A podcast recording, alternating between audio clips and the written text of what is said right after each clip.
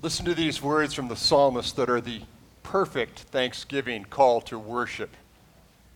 What shall I return to the Lord for all his bounty to me? I will lift up the cup of salvation and call on the name of the Lord.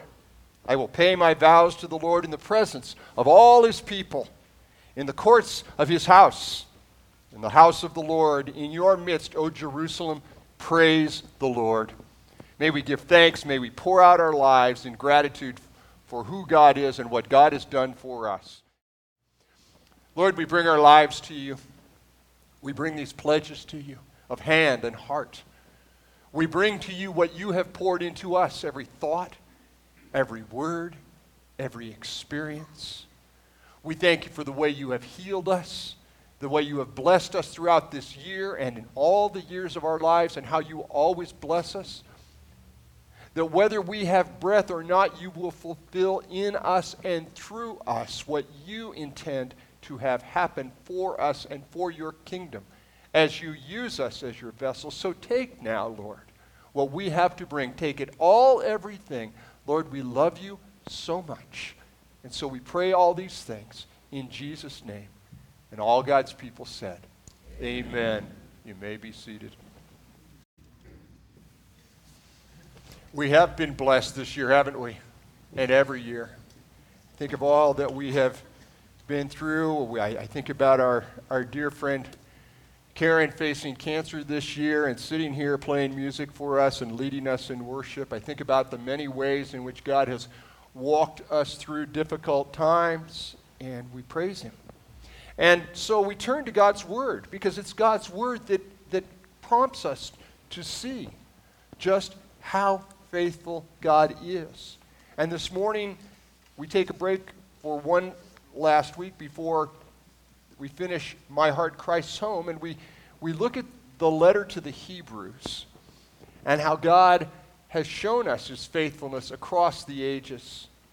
I hope you'll turn in your Bibles with me and we'll look at this roll call of the faithful, God's hall of fame, if you will, and how we are part of that experience and that descendant promise of God's faith. Listen as I read for us from Hebrews chapter 11 and into the 12th chapter. And I'm going to back up just a few verses to verse 23 to give you the fuller story of this. Listen to God's word. Hebrews 11, 23 through 12, 1 and 2.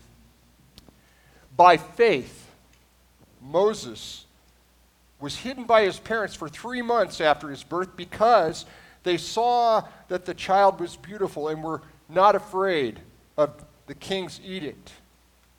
By faith, Moses, when he was grown up, refused to be called a son of Pharaoh's daughter, choosing rather to share ill treatment with the people of God than to enjoy the fleeting pleasures of sin.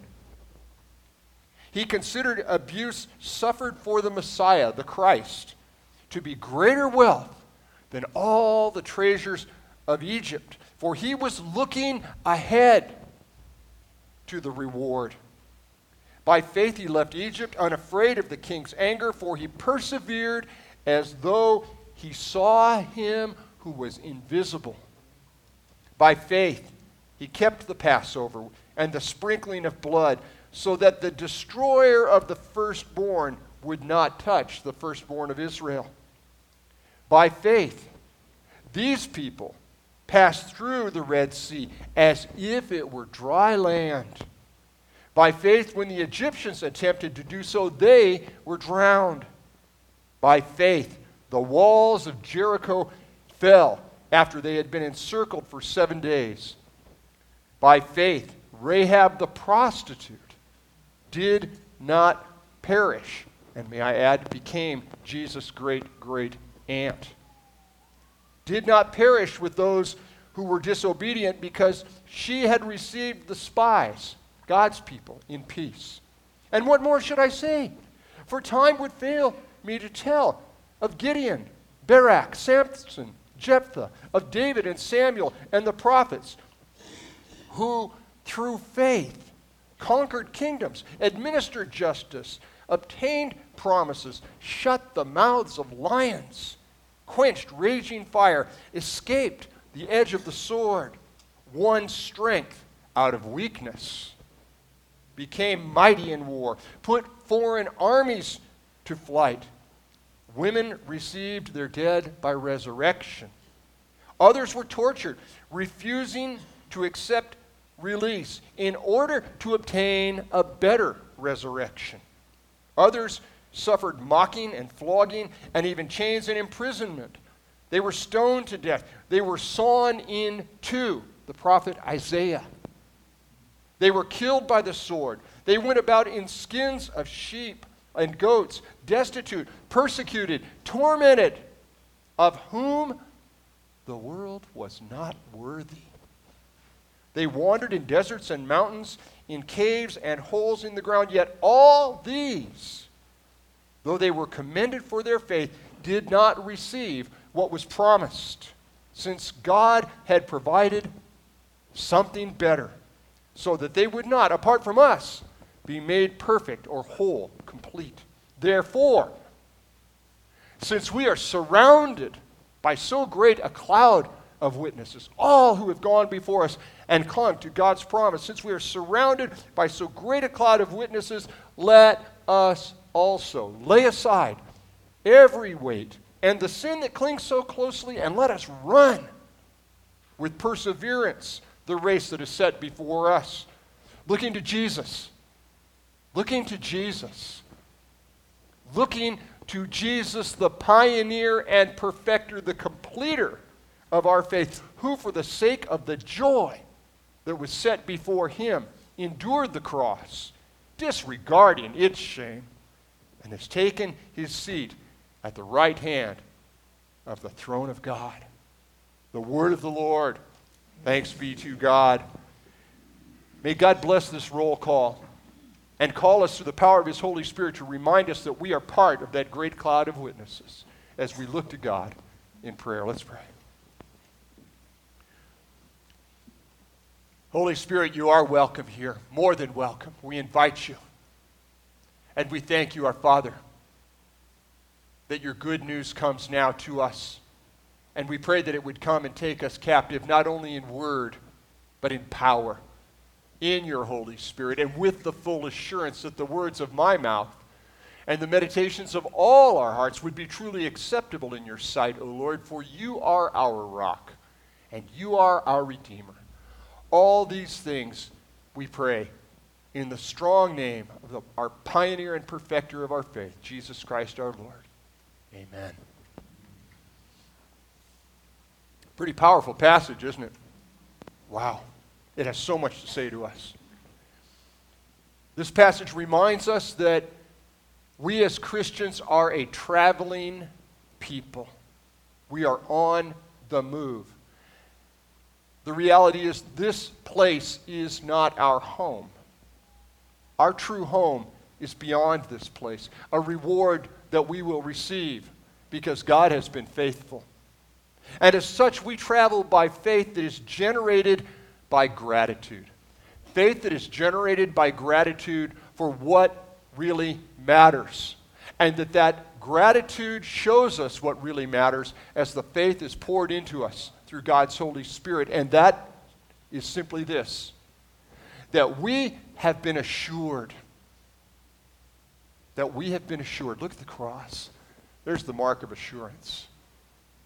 That we have been assured of an eternal promise that exceeds anything in this world or this life, any relationship, any material blessing, even, no matter how good it may be or how righteous it may be, that we have been assured that there is something greater yet to come. As I asked in my newsletter article this month, the most essential question we have to face is do we want to be grateful for what God has done? Do we want to be grateful for what God has given in His own Son, Jesus Christ? You all know the story of the woman who called her pastor over to prepare for her memorial service. She knew she was departing. Rick, I think about how Gracia was so faithful in that way. She was ready. And so was this woman, and she said, I, I want you to make sure that I have a fork in my hand. He said, What in the world for? He, he, he said, well, She said, Well, you know, I, I've been going to these church dinners like today for a long time, and if they, they say keep your spoon, you know you're going to get some sort of wimpy dessert. But if, you, if they say keep your fork, you know you're getting homemade dessert. You're getting pie or cake or something great. And so I want people to know the best is yet to come. And that's our testimony as those who belong to Jesus Christ. The best is yet to come. Wow. Do we want to be grateful for what God has done? The reason this is so important is because if we aren't learning about this kind of thanksgiving, guess what? We will never be whole. We will never know what perfection, completion is because we will be looking for it in some shadowy way that is represented in this world. God says, No, I have something more. Hold on to me. Even to your dying breath, if it feels like it hasn't come, don't worry. The best is yet to come. I've got it, and I've got you.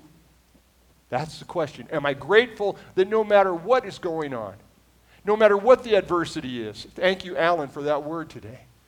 The best is yet to come. I can praise him. I can thank him. I can say, Lord, fulfill in me no matter what it takes to bring about your glory. This is what the writer to the Hebrews was describing in this roll call of the faithful. People who did not seek hope in this world or even in this life. But in gratitude, they moved on, waiting for that which is unseen. This whole chapter begins with these words Faith is the assurance of things hoped for, the conviction of things unseen. We are a people who see the invisible, believe in the eternal. As an old mystic, Meister Eckhart once said, Dean, you'll love this. If, if the only prayer we ever prayed was thank you, that would be enough. Because our prayer would be, Thank you, Lord, that I have who you are and what you have done. And when our hearts are fixed on the promises of God, how many of you know that old hymn? Standing on the promises of Christ my King. There you go. When our hearts are fixed on that, we will be able to have an attitude of gratitude in the most difficult times, in all the journeys of our lives. You notice our scripture does not talk about an incident or a moment of faith, but rather a life of faith, a life of faith that comes from being grateful that the one thing that is needed has already been given. The thing we need most is already assured. It's ours, it's in our hearts, it's in our hands. That is what those whose hope is in God's faithfulness will discover again and again and again that our greatest need had, was taken care of a long time ago, just outside the walls of Jerusalem on a hill on a cross and that what we can be thankful for because of that is up ahead of us. I think sadly, many inside the church don't get this because they are missing the same thing those outside the church are missing. They don't know who and whose they are. They do not know who the giver is.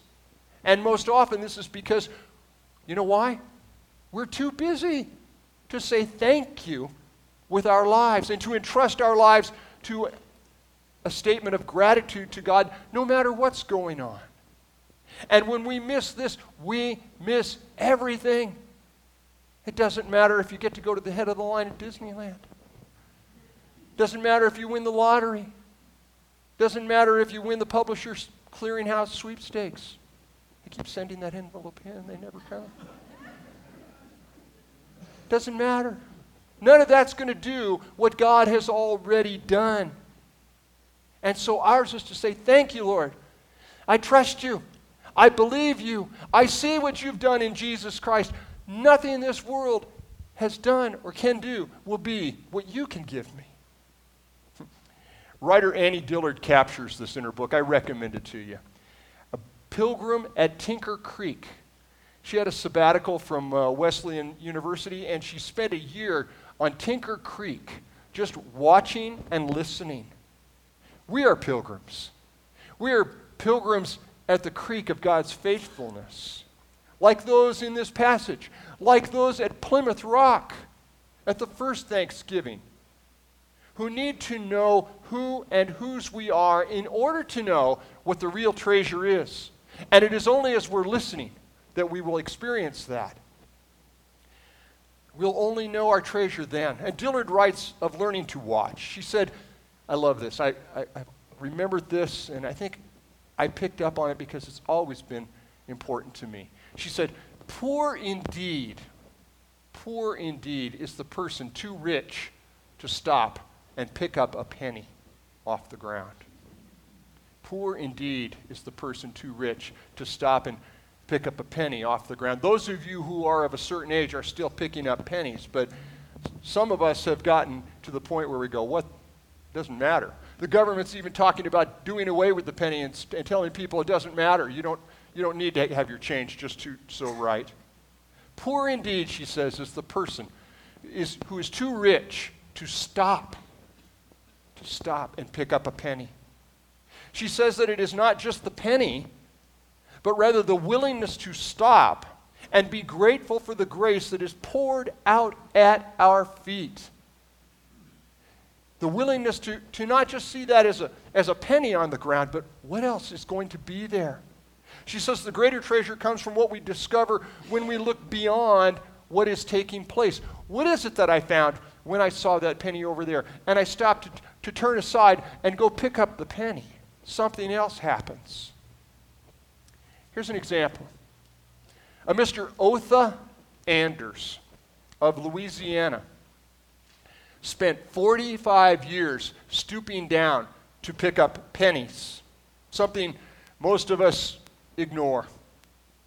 In October of 2015, so just two years ago, Mr. Anders was 73. He had been a supervisor for in school suspended children. How'd you like that one, Professor? 45 years he did this. He took these pennies to his local bank. He took the pennies in 15 five gallon jugs. It deposited a grand total of $5,163.14 all in pennies. It took the, the bank's coin machines five hours to count all the pennies.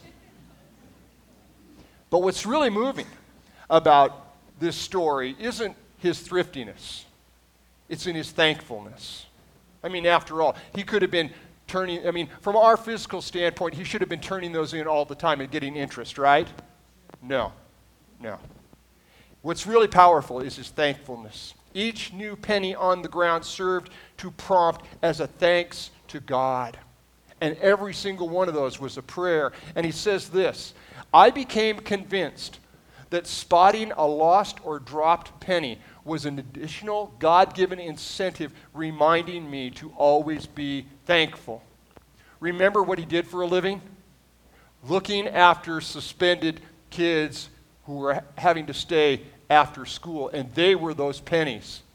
Each one of them was one that he stopped and said, Lord, thank you for this kid who's having a hard time and who's rebellious and angry. He says, There have been days when I failed to pray, and more often than not, a lost or a dropped penny would, would show up to remind me. And those children and those pennies were just that. Mr. Anders counted it joy counted it joy to take time for the pennies God placed in his path. And I think there's the question Do we want to be thankful? Do we want to be thankful for those little tiny things that seem so insignificant and that we could so easily overlook, even the hard stuff? Or do we say, Lord, this is you talking to me? The writer of the Hebrews says, the one, the one who counted it most precious to make time for you and for me was Jesus Christ, the God of the universe. And most essentially, Jesus gave more than time. He gave thanks for the opportunity to do what? Give his life for us. Those who wait on the Lord stop for pennies and give thanks. The scripture says we are surrounded by those who wait for God and give thanks. Do you know how we learn to have a heart that wants to be grateful for what matters? We listen all the time. We pick up pennies and look at what has been given. Here's the scripture. Since we are surrounded by so great a cloud of witnesses, let us also lay aside every weight and the sin that clings so closely, and let us run with perseverance the race that is set before us, looking to Jesus, the pioneer and perfecter of our faith, who, for the sake of the joy that was set before him, endured the cross, disregarding its shame, and has taken his seat at the right hand of the throne of God. That's how we do it. Not looking inward, but looking outward to who Jesus is and what he's called us and invited us and gifted us to get to do. To have a grateful heart is to learn to be like Jesus. To have a grateful heart is to learn to live like Jesus for the joy that was set before him. Alan talked today about adversities, for the joy of those adversities. I read of a man who gave some wise words on how to have this attitude of joy in the midst of adversity recently. He said, Read God's word every day. Give thanks for blessings every day. Every day. Embrace gratitude. Embrace gratitude. Encourage others. he said, It is impossible to be grateful and hateful at the same time. It is impossible to be grateful and hateful at the same time. He said, I pray that you put your slippers under your bed. That way, at night. So when you wake up in the morning, you have to start on your knees to find them. And while you're down there, he said, say thank you. He says, a bad attitude is like a flat tire. Until you change it, you're not going anywhere. Did a great theologian or pastor write these words? No. In fact, it was a man who faces the cultural compromise to do just the opposite of giving thanks to God every day. Every time he goes to work, the man's name? Denzel Washington. Yeah, the movie star. This is what he says you got to do. He knows what we all need to know about having a grateful heart. We need to be on our knees, surrendering our attitude to Him, our bad attitude to Him, so that our grateful attitude it can be replaced with that grateful heart. We have to be on our knees, surrendering that so that ours can be one that reflects Jesus' joy in us, showing up for other people, because that's what people need to see.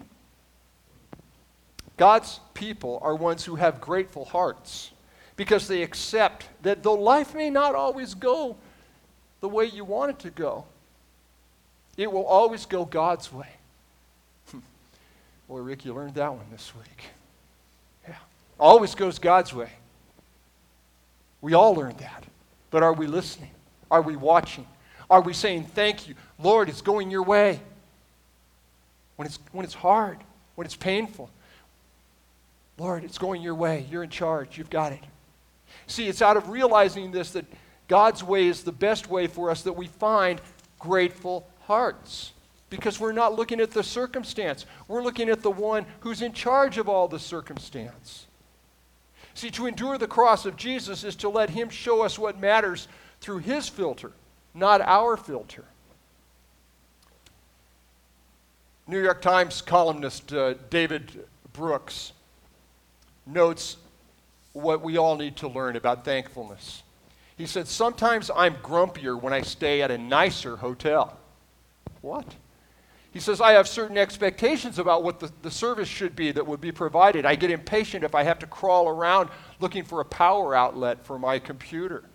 If the shower controls are unfathomable, if the place considers it too fancy to put a coffee machine in every room, I'm sometimes happier at the Motel 6 where my expectations are lower and where a functioning iron is a bonus and the waffle maker in the breakfast area is a treat. Huh?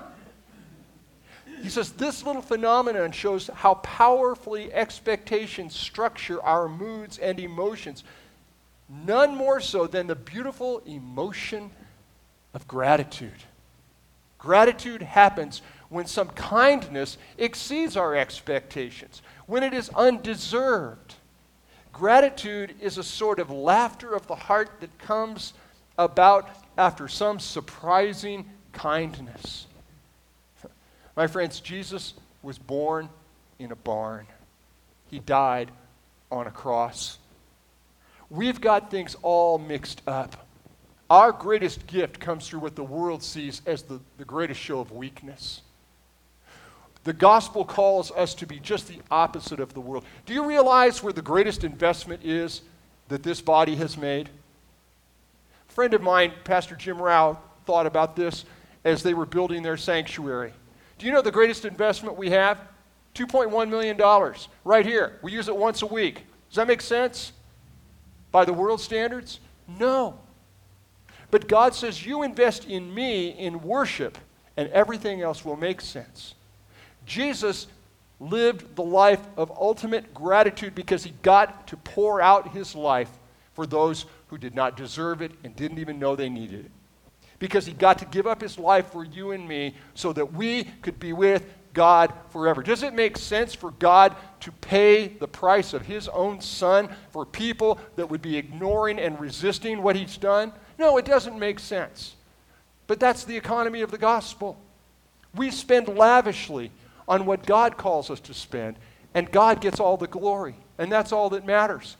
Jesus Christ left the Hilton of heaven to enter the Motel 6 of our world joyfully, gratefully, so that we would know what really matters. And you know what that is?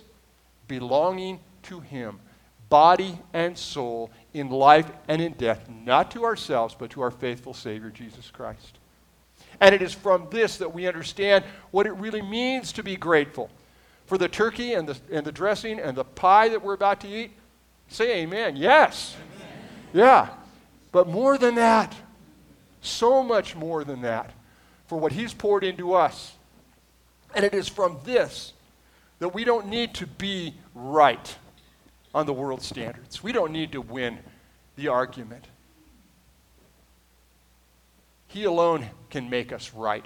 He alone can win the argument. He alone can win the debate, and he already has when he said very simply from the cross, What?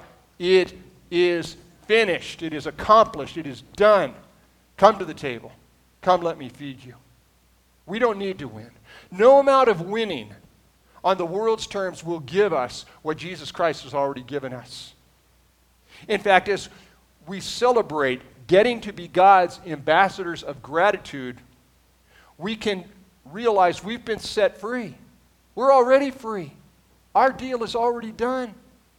And we get to go not with the world, but with Him, showing that we don't need anything but what He has given. And that's what the world needs to see.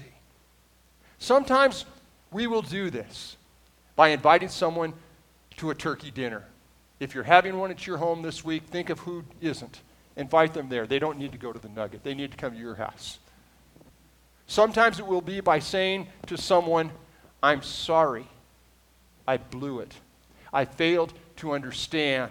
Please forgive me. Sometimes we will share how grateful we are by giving someone our heart with tears because we look into their hearts and feel what they're feeling. Or by vulnerability and telling our own story, or listening to theirs, or by forgiveness, or listening, or something that they need or receiving from them something they need to give. You see, gratitude at its core has the word grace. Gratitude at its core is the word grace. Something that cannot be earned or purchased ever, no matter what we do. Gratitude changes everything because grace changes everything. And when we are grateful for what Jesus Christ has done, the hardest times will become the times we are made most complete. All we can do, all we can do is say thank you. Let's say it. Thank you. Thank you. Today is the day to let God's grace set us free as we give ourselves and all that we are away for Him and for what He desires. May this happen to us and through us for His glory. And may every day be a thank you day. Amen. Thank you, Father, for sending your own Son. Thank you, Holy Spirit, for breathing the need into our hearts for that great gift. And thank you that we get to share that with a world that is so starving and hungry and hurting. Thank you for being able to abandon anything less in order to take hold of the wonder of belonging to you. Thank you. In Jesus' name we pray. Amen. Now, my friends, as we go from this place, we're going down that hallway. All right. But remember, whether we go down that hallway or out onto the streets, no matter where we are, we go nowhere by accident. Where we go, God is sending us. Where we are, our Lord has a purpose in our being there because Jesus Christ indwells us. He has something He wants to do through us where we are. May we believe it. And go therefore with joy as a great cloud of witnesses in the grace of our Lord Jesus Christ, in the love of God the Father, in the communion and the fellowship and the equipping power of God's Holy Spirit every single step of the way. Amen.